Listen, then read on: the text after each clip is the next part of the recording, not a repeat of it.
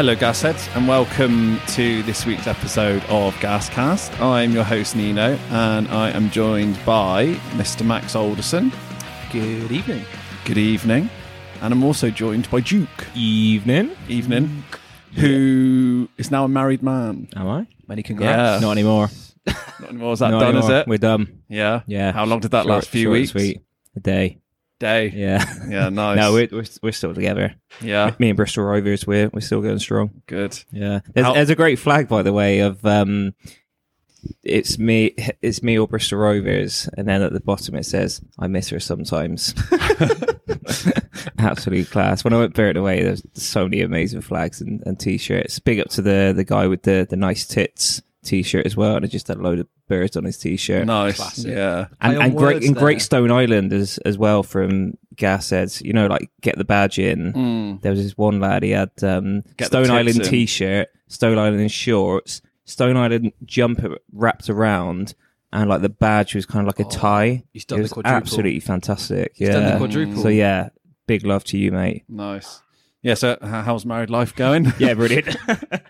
Hopefully Adam's not listening to this. Does she ever listen to the pod? No, of course she doesn't. No, no. Who would? Hates it. Um, so, obviously, Oxford was a good win, but we're it feels like ages ago. It does, doesn't yeah, it? Yeah, yeah. So, it's a bit of a shame, really, because obviously we won one nil, uh, Marquis scored, and the Snake had another stinker at the Mem. So, I mean, that was all nice, but it just feels like too long ago. So... It's going to be a nice cheery one because we're going to talk about the three nil loss at Barnsley and then the three one defeat at Pompey, and then also preview Shrewsbury at home, which is this weekend.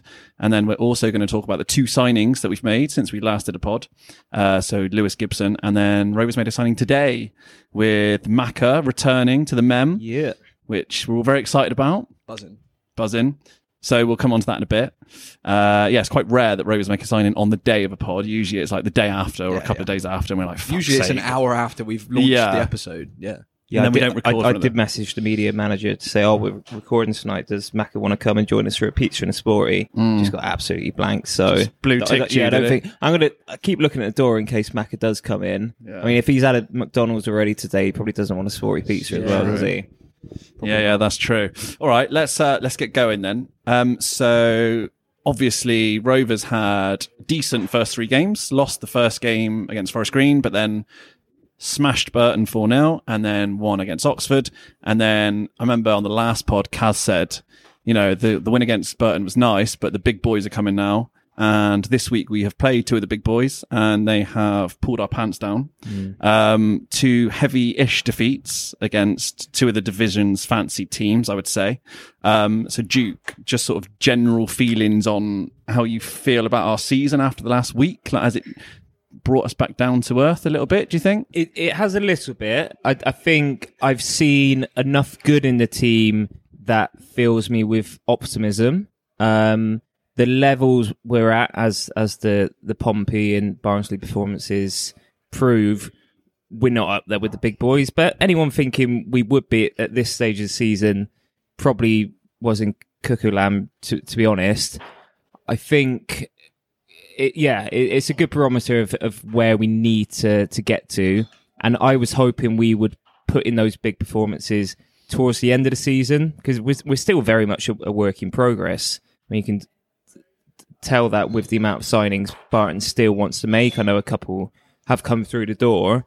Um, but yeah, obviously you, you look at the performances like Oxford, to, to a lesser extent, extent Burton, because ten men against a, a lowly side.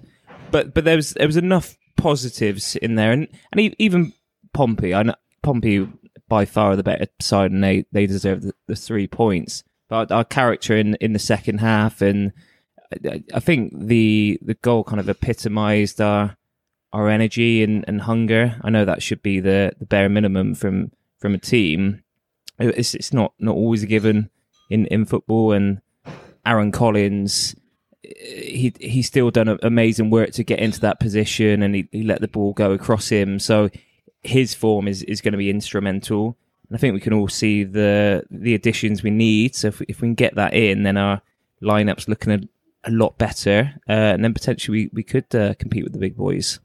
What about you, Max? Any, uh, I guess, like panic or concern after watching how we did against two of the, the big boys in the division, or are you quite calm about things and sort of where we're heading this season? Very calm, very calm. Yeah, no knee-jerk reaction uh, from me on this. I think it was not expected that we'd get trounced by two teams, but I don't think it's a massive surprise, um, given that we are still a few players short. Um, we have had a, a few unfortunate injuries, and we're not quite up and running, given that the core of our squad um, isn't isn't fully there. You know, Coutts isn't fully fit either, and Finlay's had a knock as well. So, two of our core central midfielders maybe not up to full match fitness. Gibson as well at the back um, only played seventy minutes, so still lots of new faces. Um, trust the process is, is is my general feeling at the minute. Um, I think I've seen enough, like you said, Duke, to know that we've got enough attacking talent and defensive prowess when we need it, and the Oxford game showed that. Uh, as did the Burton game. Um, I think there's two two different sides of, of what we can do: defensive solidarity and attacking ruthlessness. To know that, that we will we will have enough about us. Um, I think we just need to settle into these first ten games, um, see how we do now with two home games, and keep building, keep building forwards, keep moving forwards. Um, and yeah, it's it, a little bit of a reality check, and that if we want to be up with the levels of a Barnsley and a Pompey, we are going to need to step it up. Um, a few more gears, but um, I'm confident that we'll be all right and we can keep building. A lot of this squad are on long contracts as well, so it's not a one-season solution. We're building towards something good, I hope. And um, yeah, I'm, there's no cause for concern for me so far. I think it's a case of settling into a formation as well. We, we saw this with Barton last season.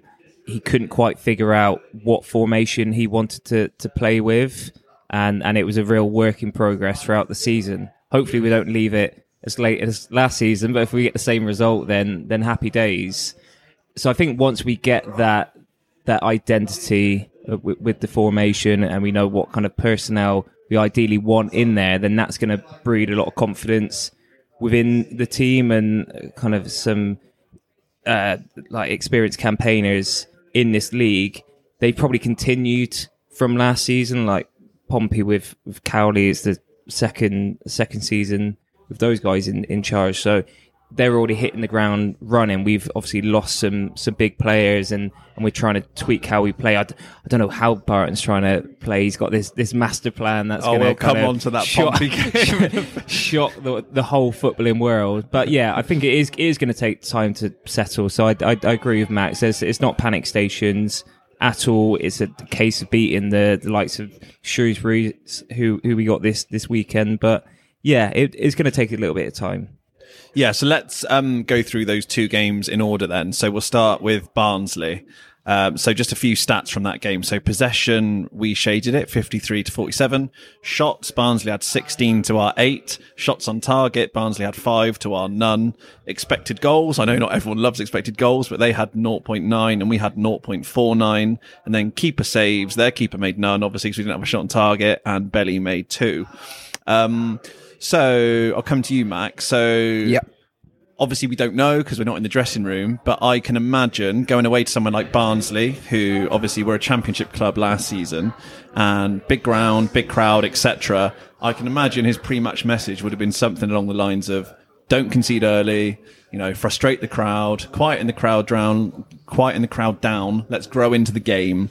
And obviously within three minutes we're one nil down, within thirteen minutes we're two nil down, and it just started badly, and just that's how it yeah. went, wasn't it? Snowball effect is, is a real thing, isn't it? You know, um, uh, it's massive in, in football as well.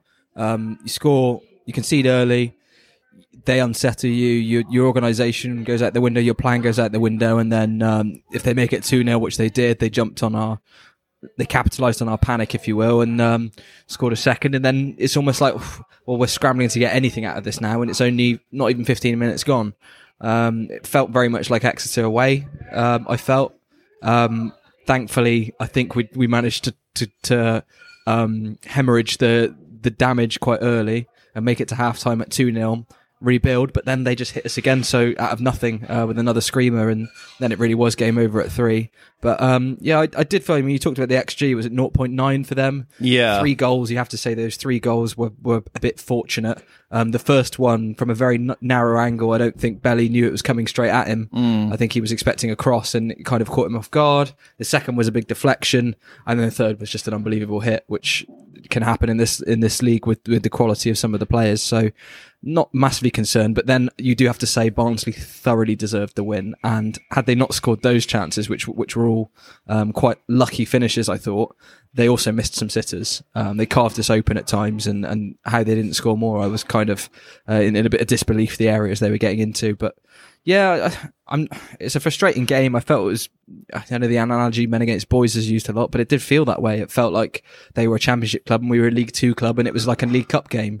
Um, that's how it seemed, and the ball stuck to them like glue. They were slick, they were clean, they were um, really fast in their attacks. They carved us open, created space, and for us the ball was like a hot potato. It was like pinball. We were panicking, we couldn't mm. get it under, and we just couldn't get anything going. And it, when when you're two nil down on thirteen minutes, it quickly becomes a write-off. And I was looking for ways to to get my uh, my iFollow money back within a quarter of an hour, but um, you know, it, it happens in this league. There's, there's going to be some good sides, and I doubt it'll be the last time we get comprehensively beaten as well. Yeah, I mean, I'm sure it wasn't the only guy said praying for that to get called off, because it was absolutely hammering it down all game. I didn't see a single puddle on that pitch, so they've obviously got good drainage up in Barnsley, which is a shame. But yeah, so Duke, Max mentioned there vibes of like Exeter away from last mm. season, which I've actually got that game in my schedule here. I've put vibes of Exeter and Oldham, because I felt it was similar to Oldham last season, where like you concede early, the crowd gets up, and then I just felt like every time they went forward, it felt like we were going to concede. Like yeah. every attack seemed like a dangerous attack, and we just seemed miles off it. Like you get games sometimes where you'll have half the players will be off it, but the other half are on it enough to sort of drag them along. Yeah. Whereas this game was like no one had a good game. Everyone mm. was just really poor. Do you think it's just one of those days that you get and you've just got to write it off and move on to the next one sort of thing? Yeah, it, it definitely was one of those days. It, it was a archetypal bad day at the office. And, and and like I was saying earlier, I think we're going to see more of those at the start of the season compared to the, the end. Like Bar- Bar- I nearly called them Barcelona. They they look like Bar- they felt like Barcelona. Bar- Barcelona. They uh, they look like it against us, but they, they look like a well-oiled machine, and, and we look like a a creaky combine harvester. Really, um, we hadn't had a good oiling in about ten years. No, we, I don't think. no, we need, we needed quite a bit. Um, Yeah, and, and like Max says, when you get off to a to a bad start and, and, and you're not quite feeling it as as a side, it is difficult to get to get going, and, and they just absolutely steamrolled us. So I think even in the players' minds, as as much as you want those comebacks, and, and we had those in abundance last season, you kind of know as a player that we're not at it, that they're absolutely on, on flames, everything's going in for them. Like chalk it off, and like even even Barton with his substitutions, you you could you could tell he was uh, thinking the, the same thing as well. So it was so you made three at half time, right? Yeah, yeah, yeah, and like like Coutts was struggling as well, wasn't he? Like he, he was, um, yeah, he could have got sent off quite easily. So yeah, we chalked that one off. I, I know Barton was saying about the Oakwell hoodoo as as mm. well. He's he's always struggled there. So it's one of those. Yeah, we're not not going to get too too worried about that. And yeah, everyone had an off game as well. It was, it was that kind of perfect storm in in a storm. Also, didn't help that Barnsley were just massive. Yeah. Why were they all like seven foot was, and our was, players looked about four foot? It was like that kind of Looney Tunes sort of uh, yeah. uh, game that, that they were the big monstars and we were just yeah. tiny and dweeby and just shocking. Yeah, it, it was real men against boys. So we, we will. Well, maybe we'll get bigger during the season. Maybe maybe our young lads will grow, because we have got a few young lads there. Um, but yeah. You're hoping for a big growth spurt over the yeah. next twelve months for some of our players. Here's open. I think here's open and not eat McDonald's. Sam Finlay is son of growing. Finlay will be six foot five by the end of the season. Yeah, get get them some of that like magic water that they uh, had on Space Jam. The special stuff. Yeah. yeah. yeah. So I know this is going to sound mental, but for a game we lost three nil, like obviously sort of as you were saying earlier, first goal, I think, I think it was Hall. I've watched it back. Hall basically doesn't track his man. I think it's Devante Cole, and then he gets he beats Belly from a tight angle. Belly arguably should do better, but you know we'll let him off because he's class. And then second goal, I feel like that was the real sickener because it was just such a huge deflection. And I remember he was about thirty-five yards out, and I was sat next to Kaz watching it. And the bloke pulled his foot back to hit that. And I was like, that's fine. Let him shoot from there. Like, we want them to do that. They can shoot from there. And obviously it flies in because it takes a massive deflection. And you're kind of like, oh, fuck's sake, this is how it's going to go. And the third goal, like you said earlier, is a worldie. So despite the fact they dominated us, do you think the scoreline flattered them a little bit because of their mm. goals? Or no, you're shaking your head. No, I don't. I think they. I think three nil was completely fair. The mm. way they carved us open in both halves. Um, also, we created nothing, did we? I we, suppose. Did nothing, we did nothing. We did nothing. It was we? a two. It was a two nil, three nil win. Um, yeah. I think the chances they created, the pressure they put us under constantly, the football they played, the way they exposed us. They played um, they played a five two one two. Or a five three two or a five two three, however you want to look at it. But they had someone in the hole. Um, and Thomas. Then, yeah, it was Luke yeah. Thomas. And Thomas is great, wasn't he? He was very he good. Was, he was, yeah, very good. You could see why um, Duff wanted to keep a hold of him. He had him at Cheltenham, I believe, um, mm. on loan before he came to us. So Duff knows what Thomas is about, and I can I can understand why he's kept a hold of him. He's he's blossomed, and um, a lot of Barnsley fans are, are, are thrilled with him and mm. the way he's kicked on. Um, he was... He was uh, unlucky not to get a goal, Thomas, as well on the day. Um, so yeah, no, I, I think three nil is completely fair. I think we can have no complaints about the result or the or the way um, the way it panned out. Like you say, it's one of those you just got to take on the chin and think, right, we're in a tough league. It's not going to be uh, all our way every week. We do have to um, wise up to these, and um, I do think maybe we were a bit tactically naive, as we'll probably go on to talk about. Um, but ultimately, I, I think it was always a long stretch to expect a, a result up at Oakwell and indeed at Fratton as well. Too tough. Two of the toughest games we'll have all season, I think. Yeah, but I mean, we were um, we were saying before we started recording that like, when you watch a game like that, and I think Rovers obviously were massively off it, but Barnsley were so on it that they just looked unbeatable. And uh, I was sat there thinking, like, Barnsley are just going to win every single game all season, and then they're going to get beat three nil at home to Wickham last weekend, and you're kind of like, okay, maybe we made them look so good. But um, I want to talk about Hall a little bit. Mm. Because he played at centre-back in a back four in this game, which obviously he's been doing for most of the season so far. Um, I thought he struggled on the first game against Forest Green, against Jamil Matt. And then I thought he did well against Burton, but I mean, to be honest, they barely attacked, yeah. so he didn't have a lot to do. But then I thought he did well against Oxford as well, who obviously are a decent side, and they've got some dangerous attackers, but they're... Like, we know what Taylor and Bowden and stuff are like. They're not physical. They're like smaller defenders, mm. so he can use his pace to defend and his sort of mobility. But then in this Barnsley game, he was up against Devante Cole, who's another sort of like Jamil Matt, target man, strong, big, physical, and I thought he struggled.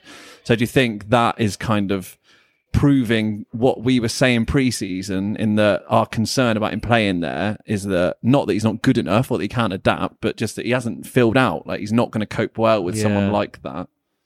I, I, I think with the, the Barnsley performance, but again, because everyone was so off it, he wasn't really getting any protection from the midfield. It, it, their flair players could drop into to pockets of, of space and not get challenged. And as a defender, you don't know whether to stay or, or go. So I, I, th- I think Barnsley, you've got to kind of write that off for him just because the, the rest of the team mm. weren't at it. But I, I think... For me, Hall, I, he's he's kind of proved me wrong that he can play as centre back. When he was playing there pre-season, I was like, well, that's that's not an option. He's he's definitely a right back, he, even with his height. I just didn't see it, and like you say, he's not really filled out. But he has put in some really impressive performances.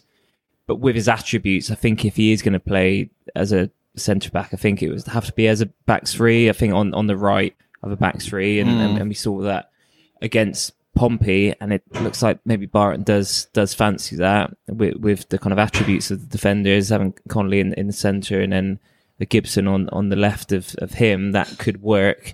I think, as we spoke about a lot last season about the defence, lots of question marks about back three. I think we are quite susceptible, um, but for for Luke Hall, I, th- I think it will work.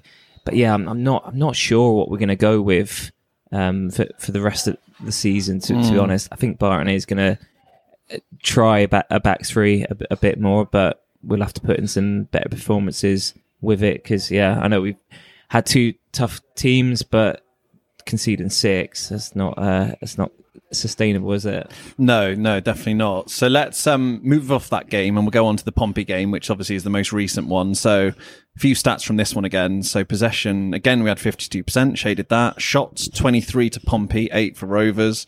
Shots on target, seven for Pompey, two for Rovers. Expected goals, two point six six for Pompey, zero point four one for Rovers. And saves, their keeper made one and Belly made three. Um, Duke, you were at this game, as yeah, was I. Yeah, I've still got the bruises, actually. Yeah. Um, how was your trip to Pompey? Uh, it's, it's never an enjoyable trip to Pompey, just... Just because it's a vile place with vile people there. like, the, the, like, do you know what? I actually mean that in, in quite a loving way. If um, I mean if, that if, in the, the, if, in if the that could be possible. possible way. Because you go there as, a, as an away fan and you look at the fans all around the stadium, like from row A to row Z in like the family stand and all, like, they're absolutely frothing at the, the mouth with, with anger. Oh, like, I love that. It was though. it was a, it was an amazing atmosphere, um, but it's such an intimidating place to go, Pompey. It's a proper um, like old school ground and atmosphere. Yeah, I love it. Like that that walk to the um, away terrace is like there's kind of like barbed wire about, and it's like a little kind of um, yeah, kind of very concrete sort of tight little walkway. And yeah, it always feels a bit sketchy, always kind of looking over your shoulder a bit. I mean, it helps when you got two thousand gassers there who, yeah. can, who can back you up. Um, but yeah, it was, it was a very spicy atmosphere. I saw a few people on Twitter saying it wasn't much of an atmosphere and Pompey didn't really make noise. But from from where I was, it, they're absolutely brilliant. So were we, by the way. It, it gets us up as a fan base going to places like Fratton Park. But yeah, very, very difficult place to go when, when they're... They're on song. Um, so, yeah, it could have been more enjoyable. It, it, it always looked destined for us to, to lose. I think from from the get-go, I could, I could tell they were just slightly more on it. And it was... Also, our record there is just horrendous as well. Our yeah. record at Fratton Park yeah, is terrible. Because yeah. we managed to get that, that draw a couple of seasons ago when uh, Jono hit that penalty into, well, it wasn't even Rosette, it was it was above that, wasn't it? It's still orbiting the earth as we speak, isn't he it? Did, he did score a pen in that game, though, didn't he? Did, he? Yeah, he did. Yeah, in front of um, our fans, didn't he? Yeah. In the end. Um, but yeah, it was like, it was, do you know, it was, it was enjoyable in the fact that it was, it was a proper football side and proper atmosphere. Um, so yeah, like, long may those away days continue. We just need to show a bit, a bit more. Yeah. So, yeah, I mean, you kind of mentioned it earlier, but I just want to start at the sort of very beginning, really, at two p.m. when the lineup comes out. Yeah. And I was stood at the bar with Kaz and the old companion. Oh, yeah, I was there. Yeah. yeah. And um, so, yeah, at two p.m. we were queuing. We I got to the front of the bar, was about to order my drink. Mate, that queue was horrendous. Oh, was you, you managed to like get to the yeah, front. It was yeah. bad. Very patient. And then... I asked Kaz, what do you want? She was like, oh, single gin and tonic. She pulled her phone out, looked at that lineup, and then she was like, actually make it a double. Because, yeah. I mean, I'm just going to run through it. So it ended up being a three three three one formation that Barton went with. So we had Belly in goal, back three, Hall, Connolly, Gibson.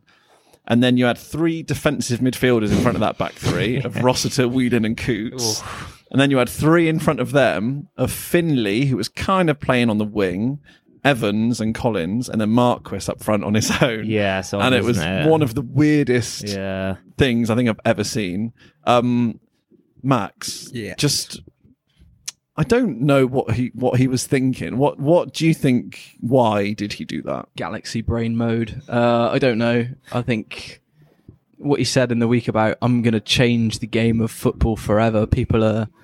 What's the quote? Have you got it there? With you got no, I don't have it. He says, um, "I'm going to change." In fact, I'll find it if you'll bear with me for just a second. It's, it was um, it was along the lines it. of, "I'm going to play a style of football at Rovers that English football has never seen before," yes, or something, it was. wasn't it? It was. I'm going to find it um, because and it's. But what can it be good, like? Since you said football, that, we've football's been going six. a long time, and like the, the way things are with all the analysis, all the like money, all the data. Oh. Like, what can it possibly be that's going to be very different? It, right here I'm we go. I'm trying then. to build a team this year to do things that I don't think have been done. Certainly in this country. I mean, maybe no other team has shipped six against Barnsley and Portsmouth in one week before.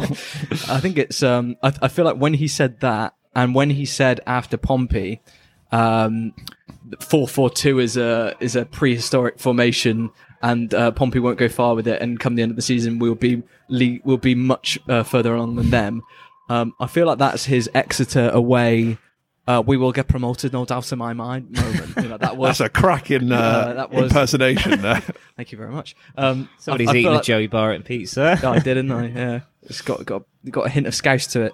Um, I feel like that was the same moment, and it's either going to come in May. We're all going to be like, yes, retweet, retweet, retweet, quote tweeting stuff from um, August, September um, when he's spouting all this stuff, but it could also blow up in his face and make him look very stupid. Um, making accusations like that about a Pompey side who probably will be top six. I mean, if anything, you know, if all it is, it's their team talk done for when they come to the Mem. Yeah, the Cowleys are pinning that up in the dressing room, along with the Lewis Thompson leg break. Uh, yeah, as which well. was wasn't mm-hmm. ideal. Another incident, yeah. But I won't go in too hard. I think I think Joe likes to put the attention on him, so it takes it off of the players. And when all the attention's on him and all the criticisms on him, it kind of lets the pressure. Takes that pressure off the players, lets them group, regroup and go again for the next week. So I don't really mind it when he's making a bit of a clown of himself um, by saying these things that garner a lot of attention. Um, and he's like but, really bloody minded, isn't he? Like with, with his mentality, it's all about positivity. And we saw that with Exeter, even mm. when the chips were down. Yeah. Full belief, whether he's actually got that or not, is this is going to be fine. This is going to be more than fine. This is going to be amazing. This is going to be the best thing ever. And he pumps that so much into his own brain and to others. You can see that it is infectious. Like, enthusiasm is infectious. So he's just really dogmatic mm. ab- about that. And he, he just, he will car- carry on, carry on and, and just kind of drag the team to, to, to get to his mindset. Yeah. So, I mean, going back to the lineup and sort yeah, of how we sorry. how yeah. we set up, diverged a bit there. It was, um, I think, you know, he said before the game he wants us to go to Pompey and be brave and dominate the ball, which we didn't against Barnsley. I think that was one of his things, is that he wanted us to go there and have more of the ball. And the stats show we did have more of the ball, but I mean, Duke, like, it's all well and good having the ball, but I don't know what you felt, but I was stood in that away end, and at no point did I think, especially in the first half, I didn't think we looked like we were ever going to nah. score. Like, all our pacey players, as in Anderson and Saunders, were on the bench. And obviously, we don't know. There could be a good reason they were on the bench. They might not have been fully fit to play ninety. We don't know. But it just, the lineup he put out with no width at all. Everyone was so central. Yeah. And yeah, we did have the ball because we had six centre midfielders on the pitch or something. So we were obviously going to have more of the ball than a team playing with two in a four four two. But we didn't do anything with it. Like, there was there was no runs. There yeah. was no one out wide to play the ball to. And like, if you want to cry, quieten the crowd, like, the best way to get a, an away crowd jittery is surely to create chances, even if you're not scoring. Like, if you're having chances, then they're like, oh god. But we just we weren't doing anything. Yeah, we we had zero potency. I mean, we we looked at our best without the ball when we were adopting the the high press. So, in possession, yeah, it, it wasn't working. It, yeah, it might still be a, a hallmark of the players not really knowing what the, the system is and, and how to play effectively with it. Well, he said um, we'd only trained with it for about an hour on bef- on the well, day that's before. Good, that's yeah. good then. Let's yeah. just deploy it in away at Pompey, shall we? Yeah. Barnsley. But I mean, there were times that Luca Hall was getting the ball at right centre-back, and he'd end up either having to go back to Belly or pass it inside. And people screaming at him behind me, being like, why don't you pass it forward? But there was literally no one ahead of him on that yeah. whole right side, because everyone was so central. Yeah, like, yeah. there wasn't a right winger. There wasn't a right forward. There was just nothing.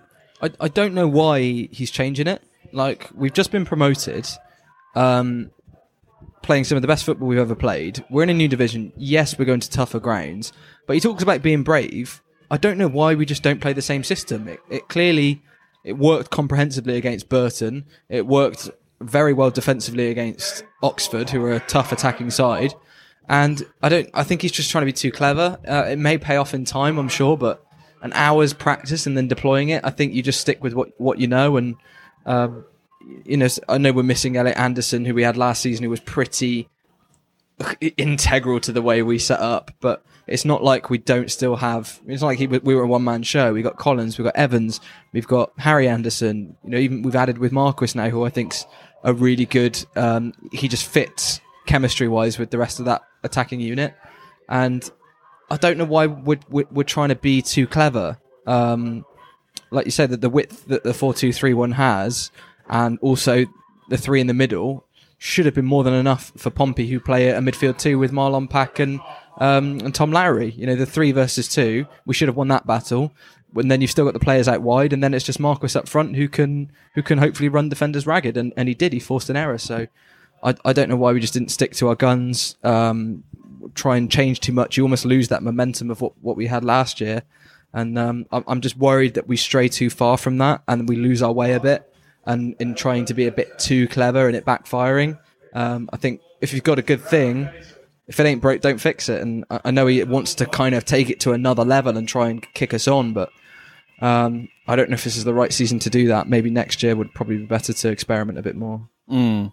Yes, I mean, moving on, I mean, I don't really like to talk about refs and decisions and stuff because it's not the most interesting thing to do on the pod, yeah. But unfortunately I feel like you can't really talk about this game without talking about the two big decisions from the ref. So obviously Pompey took the lead in this, thirty-second minute, free header from a corner. Collins equalised on sixty-one minutes. Good work from Marquis, obviously teed it across and it was a great finish. And then, I mean, at that point at one all, I felt like we were really back in the game. Mm. And for about five or ten minutes, I was thinking we look the most threatening, the most likely to get the next goal, probably. Yeah. And then eighty-second minute, uh, Piggott goes down. I, it's difficult to tell on the highlights, and we were at the other end of the ground, so it's hard to say, but it looked soft. And then three minutes later, Collins right in front of me. I don't know where you were stood in the yeah, away I was, end, I was but quite nearby, yeah. It was literally right in front of me. Gets brought down as he's sort of breaking into the six-yard box, and the whole away end screams for a penalty, and nothing's given. So I've seen like mixed thoughts on this because I think we can all probably admit that Collins does go down easily yeah, at times, yeah. which probably works against him in situations like this. But what did you think of that? Did you think we should have had a pen from what you saw? If if they get a pen, we should be, get, be getting a pen. I I would say I'd, I'd say there's there's similarities between the, the two incidents. What I would say specifically about the, the Collins incident is is that he tried to buy the the penalty, not insofar as he, he dived without any contact.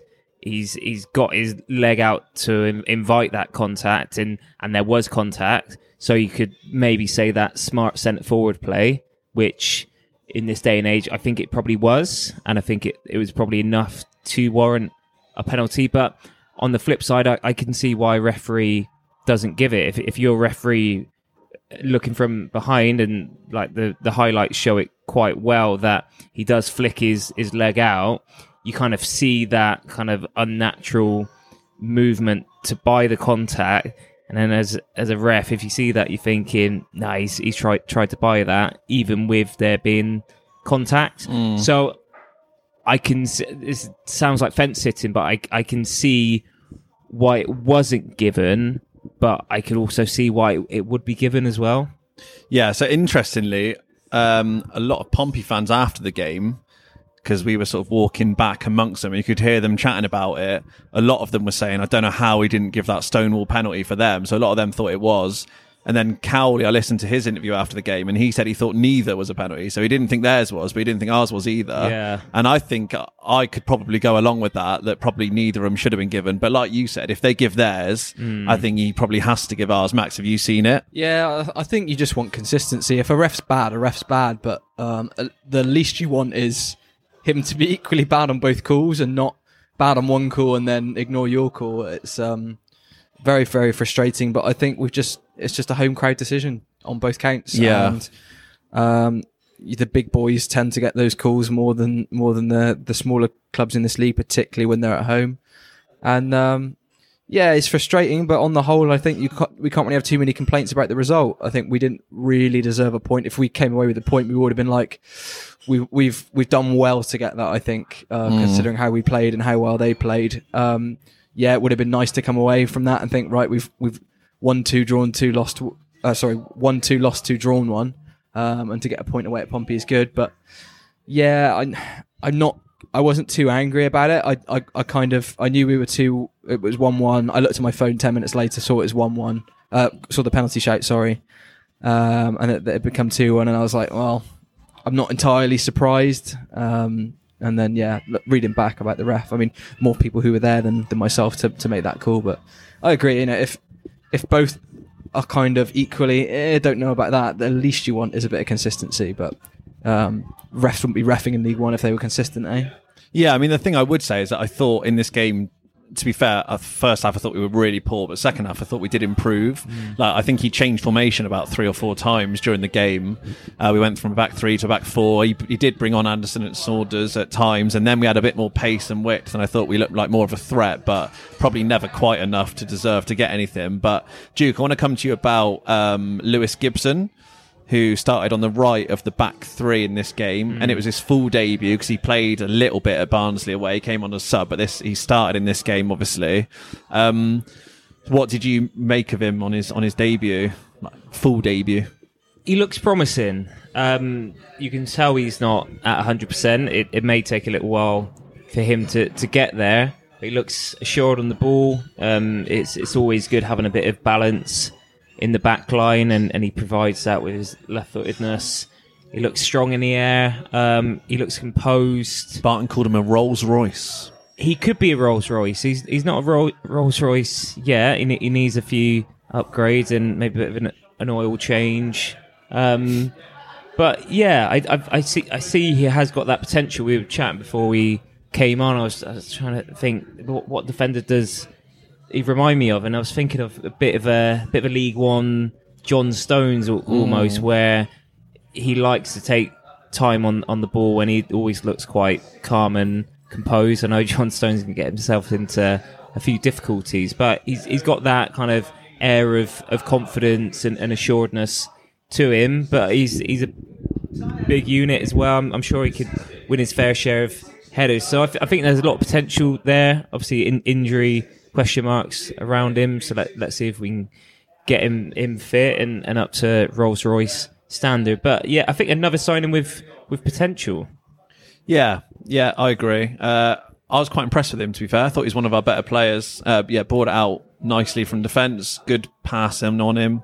And uh, yeah, he was big and physical, so but, yeah, we'll uh, we'll see how he gets on, obviously, over the next ten games or so. We'll make a better judgment on him. So let's move on to the Gas's latest signing then, uh, made this morning. Um, Luke McCormick is back at the Gas. Max has a big smile on his face. Um, just a few stats. So he played thirty-nine games in League One for us in the nineteen twenty season. Uh, no, twenty twenty-one season even, the COVID season, and he got six goals and one assist in that season. And then last season he played forty games in League One for A F C Wimbledon in what was a relegation season for them, and he got seven goals and eight assists. So pretty impressive numbers from a centre midfielder in what was a relegation side. Um, yeah, so Max, Rovers have paid an undisclosed fee, believed to be around two hundred k or so for Macca. And he's obviously been one of our main summer targets. We've been chasing him. It's been on and off and on and off. Um, so what's your thoughts on the signing? Um, obviously, uh, yeah, really happy with it. I think uh, Macca is um, just, he's, he's a very classy player. He's proper box to box. He's got um, he's got some great, great finishing. Um, good eye for a pass. His movement is probably the thing I like about him most. How he he's so pass and move. He's never static. He's always looking for the ball. He's always looking to drag defenders. He's always looking to press. His energy is just insane, and and the ground he covers per per ninety must be immense. And yeah, he's just um he's a really smart pickup. I know that people are saying, "Oh, I wish we got him for free," but you kind of got to see it as, Um, it's like we signed him and sent him on loan for a year, pretty much, um, uh, and paid paid paid paid Wimbledon two hundred grand to to kind of bed him into League One a bit more before we have him. So three year deal as well, so it's a long term yeah. investment. Yeah, and how old is he? I think he was twenty one when he signed. So what is he now? Twenty three. I think he's twenty three. Yeah. yeah. So three year deals on that. You're kind of getting his some of his prime years as a central midfielder. Hopefully, he'll really start to develop into a, a top League One player.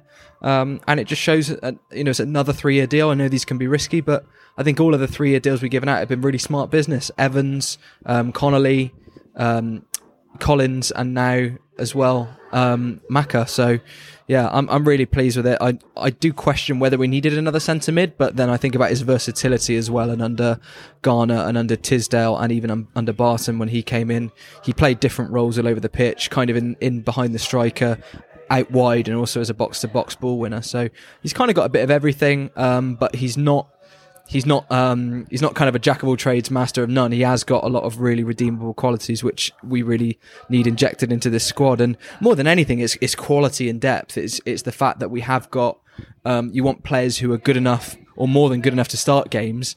Um, out of the, you know, on the bench, um, almost like we got too many of them to fill the fill the eleven, and that's what you want, competition. And I think in particular, this is really going to drive on uh, Anthony Evans as well to to fight for his place, because he's he's not really had much competition in that attacking midfield role. And uh, Macca can hopefully um, add a lot to the squad, I hope.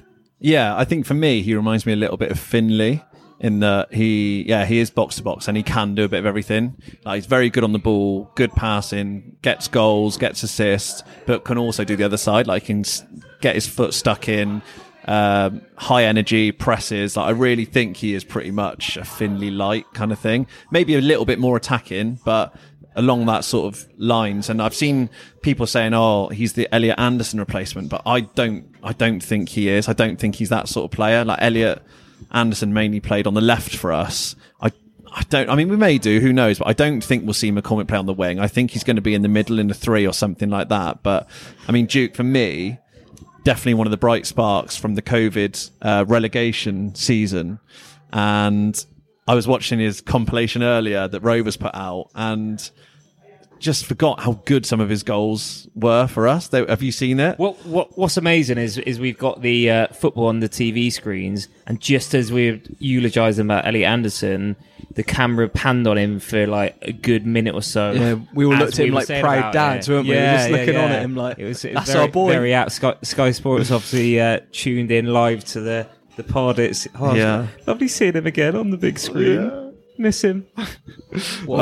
Um, Yeah, I just thought, you know, obviously I knew he was good. I remembered he was good, but just watching some of those goals back, like Max said earlier, a lot of his goals came from him playing sort of little one-twos around the edge of the box with people like Westbrook. Yeah. And then he'd smash it into the top corner. It was just one-twos with Westbrook in those compilations. Get get that Westbrook signed on yeah. as well, wherever he is. Oh, yeah, we've we've got him. How many centre-mids are we going to have in this starting eleven? Well, I, I, I tell you what, McCormick is going to be absolutely perfect for the three three three one formation. Yes. I mean, uh, maybe that's what Barton's thinking is, is getting those high-energy players, but I, I love him. I, I, I think, as as you've already said, he, he has got so many strings to his, his bow that if we if we are going to be quite a versatile side and, and trying to play high energy, then I think he's he's perfect. And I was I was going to, but in earlier when we were chatting about Pompey and, and having a lot of possession and not really doing much with it,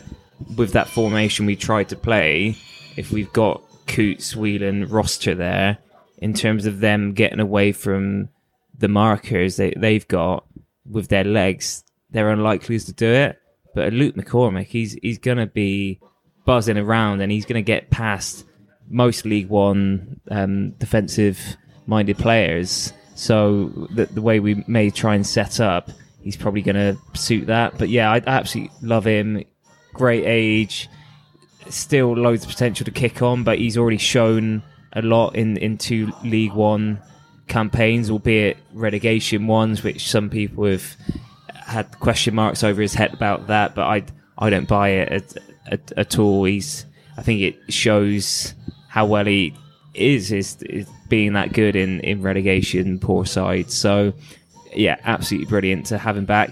And mentality-wise as well, people have... Um, thrown a bit of shade. Yeah, well, Wimbledon fans are Wim- but very of, But of course, Wimbledon fans are going to be annoyed. And I, I, the the situation is that he he wanted out. He he knew he wanted to go to Rovers. He's spoken his interview of chatting to Barton ever since he left Rovers. So it was very keen. He he wanted to to come back. And then if the club are blocking that, of course you're going to be a bit a bit R C like. Yeah, like, how would you like, feel like in your job? Are. Yeah, if yeah. you if you were told, if you if you went to a place of work and they went backwards massively, and and you were like, well, I need to progress my career, and they were like, well, no, you have to stay.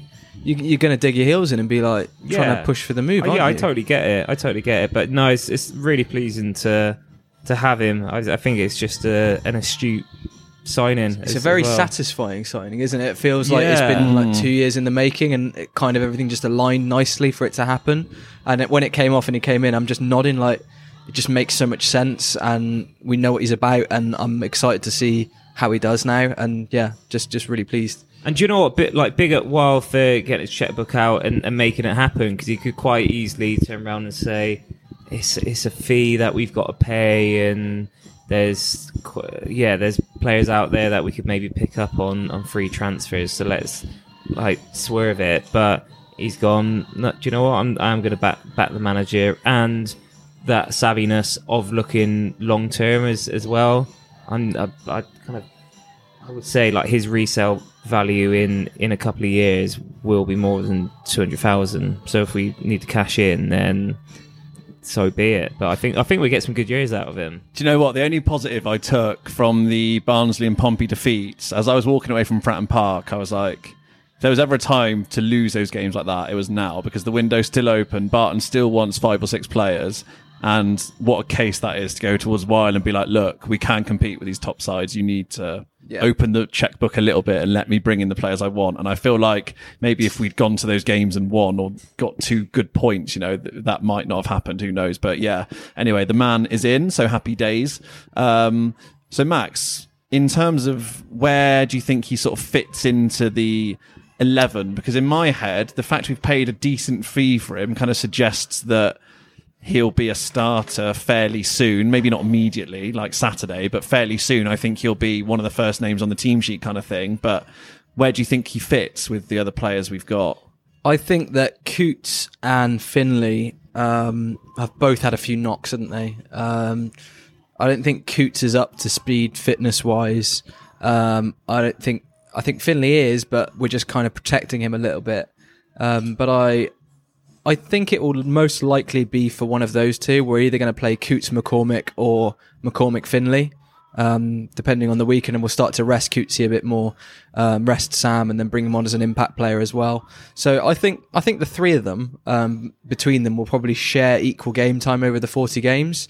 Um, and then Evans, if he does need to come out the side for a week or two, then maybe the three of them together can play with McCormick in that more advanced role. So I think it's more just about rotation, but everyone's still getting thirty, thirty-five games um, under their belts. So I think it's smart because, you know, it did feel last season like we were always one injury away from a crisis.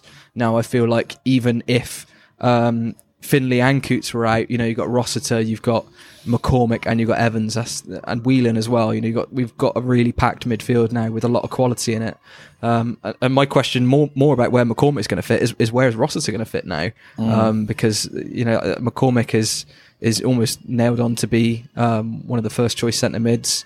And, you know, the, the credit that Coutts and Finlay have in the bank, it does kind of push Rossiter, who's a quality player, down to a squad player status, really. Um, so, yeah, we'll, we'll I'm see. telling you now, I know you shot this down in the group chat, but I'm telling you now, midfield diamond, Coutts at the base, Finlay and McCormick on the sides, Evans behind the front two of Collins and Marquis. We haven't got the wing-backs to pull it off. We need better. If if Gibbo if Gibbons was in was not out for, for eight weeks, whatever he's out for, and we had, I'm not sure that um oh who's the bloody left back? I've, their names are mixing me up. Gibson, Gordon, and Gordon Gordon's isn't the left yeah. back. Yeah, Gibson, Gordon, and Gibbons is all confusing. Yeah, um, yeah Gordon. I, I'm not sure if he's really um got it in him to go down that line on his own. Mm. Um, so we'll see. four four two diamond. I've s- still got nightmares of it from last time we went down. Uh, of which McCormick was a part of with Grant, Westbrook, and uh, Nicholson in the hole, I want to say. Maybe, yeah. We played that, or Ostuma at Ostuma times. Ostuma in the hole, yeah. yeah. Yeah, maybe with better personnel we can pull it off, but yeah. maybe he'll try it. We'll see. Uh, I'm not averse to it if it if it works, but um, I put, I'm I'm such a big fan of the four two three one and how we played under it that I I mm. want to stick to that if we can. Yeah, okay, fair. Um, so Duke, Barton said he wanted five more in. And now we'll say that's four, obviously, because McCormick mm. has arrived. So of the next four that are going to come in between now and the window shutting, what positions in the squad would you like those four to be in, or where do you think we need them? Well, we're, we're very light on the wings, aren't we? We need some proper width players. Um, so they got to come in. I I still would like us to get a, a veteran centre-back in. So I think with um, yeah the inexperience of Paul, and still question marks over Gibson with, with his injury record. Obviously, we've got Alf as well, like still massive question marks over him. I think if we can get uh, a, a proven, experienced centre back at, at the back there, just to to shore us up a bit. He might not actually be that fancy of a player, but kind of a good six, seven out of ten every every game, and and will just kind of give us that that solidity back there. Because yeah, we got to remember Beefy's as well. Even though he had a cracking at half season for us, he's still like inexperienced. He's likely to go through periods of, of dips in, in form. So I, th- I think yeah, that that would be my my main, main areas to to shore us up. Centre of the park, we've we've got players in, in abundance now, and fourth signing potentially like a, a tricky striker on, on loan, maybe, maybe a kind of a young uh, wants to prove himself sort of striker from one of Barton's contacts, just something a bit different. I think the fact we can have five subs this season as well. We've kind of, well, we haven't got kind of a, a, a wealth of striker options, but, but somebody who can be a bit different, because obviously Lofty is slightly different to Marquis, but they're not particularly mobile. Collins is playing more on the left. So I think if we can have, um, yeah, just a, a, a tricky striker who can come on and just something different, basically. Mm. I, I think that might be a good shout. And, and, and potentially somebody who might not get a contract with a Prem or Championship side next season, come and see if you can prove yourself. Yeah, so we're saying like Tony Craig, Mould at the back, a yeah. couple of wingers and yeah. a striker, maybe a loanee from... Perfect. Perfect. All right, get it done, Joey, if you're listening. Um, right, let's finish with a little preview of Saturday's home game with Shrewsbury, who they've made a lot of changes over the summer, quite a lot of ins and outs. Um, they've got, you know, made a good signing in Shay Dunkley, I think, from Sheffield Wednesday. He's a good centre-back. They got Ryan Bowman, who scored a lot for Exeter. So they got some... dangerous players, some some good uh, good players for this level, and they're obviously managed by our good friend Stevie Cottrell. Um, first five what matches for them, one one win, two draws, and two losses in their first five games. So they've not made the best start. Uh, Max, coming to you. So how important do you think it is? Obviously, it's not a must win because we're five games in, so that would be madness. But it is important, I think, after back to back defeats to. To, well, to bounce back really with a home win and, and get uh, you know follow up on that win against Oxford at the Mem. Yeah, good. All right, that's that sort. Of. Yeah, um, you've, you've pretty much summed it up. We need to respond um, mentally um, from those two defeats and show that it's not going to shake us too much. Um, I think what I'm most looking for is is for us to. Um, to dominate the game, which, you know, he said he wanted to do in the last two, and we just absolutely did not. Um, we created very little over the two games and conceded a lot of chances. So I want us to get back to that Oxford performance where we were just solid, um, and then had some really good attacking attacking moments. And I want to see us go back to that. So I'd like to see. I keep I've said it about five times on this pod. Go back to that four two three one. Um, it works. We know it works, especially at home against weaker sides. Shrewsbury. Um, yeah, they're, they're established at this level for uh, for about as long as we were, for the five years, and um, yeah, they they will be tough. Um, but you know, we're at home. We should be beating most teams at home. Most, not all, but most teams we should should be beating at home, and and uh, we should be on top uh, for most of these games. So looking for a big response, looking for some goals, and looking for another Luke McCorker finish uh, to win us the game. Yeah, lovely stuff. So Duke, let's have your lineup for the game. Run me through your eleven. Oh, my memory's so uh, so poor here. Um, we're going to go um, Ansi Ukola in goal. No, obviously, Belly, uh, Luca Hall uh, next to Beefy, uh, Gordon left back. Oh, he's right back. We haven't got Anderson. Harry Anderson. Struggle with it. Max, help me out. Yeah. Uh, Mac is coming in. Um, Finlay's in. I, I, I feel like I'm at the bar, like trying to do my toppings, like sweating, like oh god, what what am I gonna pick? Oh fuck no, similar Evans. to Juke's got a starting in, eleven tombola out yeah. that Tisdale was using actually, when he was in charge. He was just yeah. plucking names actually, out. Actually, I, I saw I saw Rams starting eleven, and I thought that was that you're was basically really gonna nick it, aren't you? Because you're struggling for your own. Should I do mine? But, Willie? Well, yeah, I'll, go on. And while and while Duke... I'll, I'll get Rams up, and then I'll, I'll share Rams and. All right. Have it as my own. All Max, right. Let's have yours. I'm going to go with, um, yeah. three three three one, obviously. four two three one. Shock. Um, Belly in goal. I'm going to have um, Gordon at left back, Hool at right back, and then Gibson and Connolly centre-backs. Um, midfield two, I'm going to say Finlay and McCormick. Ooh, um, I think Coutts has been off the pace a bit. And I know McCormick's not played this season, but I think he's still pretty sharp. He would have kept himself in good shape, and he'd be chomping at the bit to play. So I play those two, um, high energy, two centre mids with Evans in front, who I feel needs to step up his game a bit. Yeah, he's, he's been only, off it so far. He's only really had that Burton game where he shone. Um, he needs to get back to showing why why he's the main man, really. And then, yeah, front three is, is just going to be Marquis, uh, Collins and Harry Anderson for me. So nice and simple. Is Duke ready with Ram's lineup? Yeah, so Ram's lineup, he's got Belshaw in goal, then Luca Hall, Connolly, Gibson as a back three. Then we've got Coutts sitting, Harry Anderson and Harvey Saunders on on, on the width, uh, then Finlay, Evans, McCormick, Collins. No Marquis. Oh shit, no Marquis, Ram. Rambo, don't rate. Ram out. The Marquis. Yeah, yeah, I'm not sure about Collins being ten. Yeah. Scrap mm. that. All right. Well, yeah, bin that off.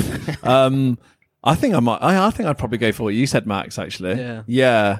Coutts definitely hasn't been on it. Evans hasn't either. But I feel like you, he needs to he's play himself into form. He's a something out of nothing player as well. You he can a have a bad game and score a worldie out of nothing. Yeah. So you got to play him really. Yeah, I'd go for yours. I think Macca and Finlay. Yeah, the new dynamic duo. Yeah, yeah. Still, Coutts is still going to be a massive player this season. Of course, yeah, yeah, yeah. Um, I, I think you, you, we paid a fair bit of money for Macca. If he's sharp, stick him in. Let's see yeah. what he does. You can't start Paul Whelan again either, because he retired in the summer, and then Joey's brought him back in and is starting him and broken someone's like Pompey, and he's yeah crunched someone.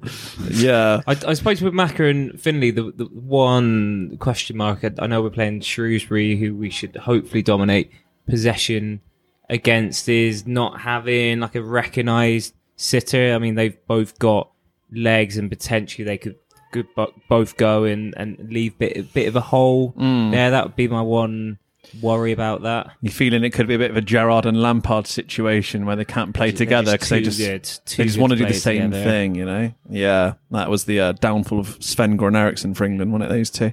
Um, all right. Just, sorry to interrupt. I've just Go seen on. John Nolan absolutely crunch Elliot Anderson on the telly. Love it. John Nolan.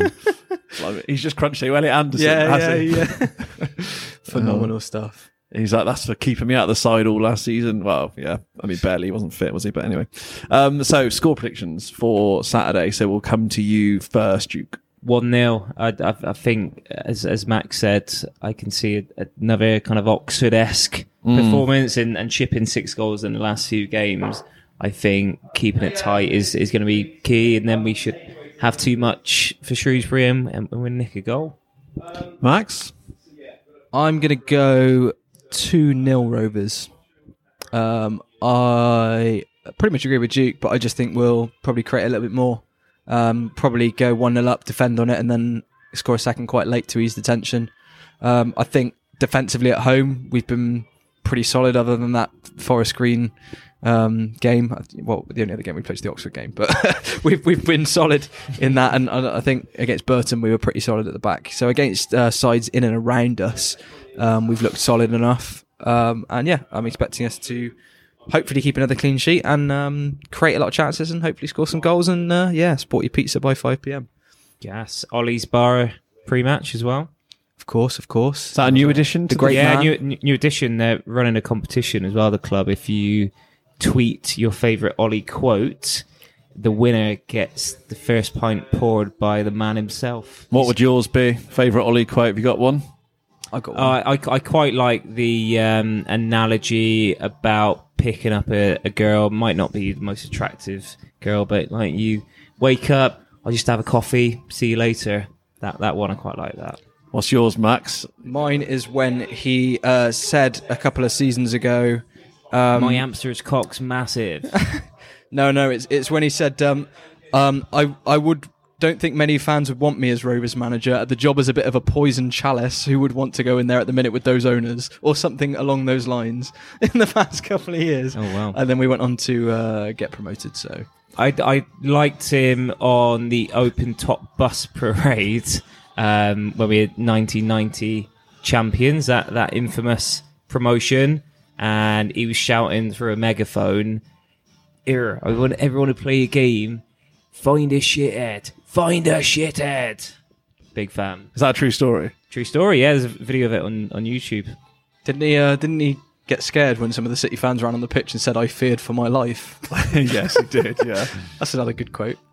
And I think there's a YouTube clip of like somebody prank calling him as well. He gets really irate.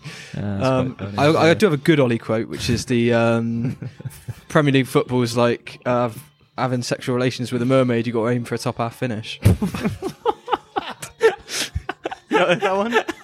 I've not heard that. That's one. That's a classic. That is a cracker. Wow. I'm gonna have to set this as an eighteen plus episode now. I think on uh, on Buzzsprout. Bloody hell, Max! I'm gonna have to go to a stress clinic after that. It's going bloody hell. I do love a good inside joke that no one else will understand on the pod. Um, all right, well let's wrap it up there before before this gets out of hand. Um, so yeah, thank you to everyone for listening, and uh, we'll be back in a couple of weeks. And there is an interview with twenty men happening soon, which will be out shortly. So keep your ears peeled. Yeah, we could go with that. Yeah, peel your ears yeah. back for that one. That'll be out soon. And uh, until next time, take care, everyone, and up the bloody gas. Up, up the mermaids. The gas.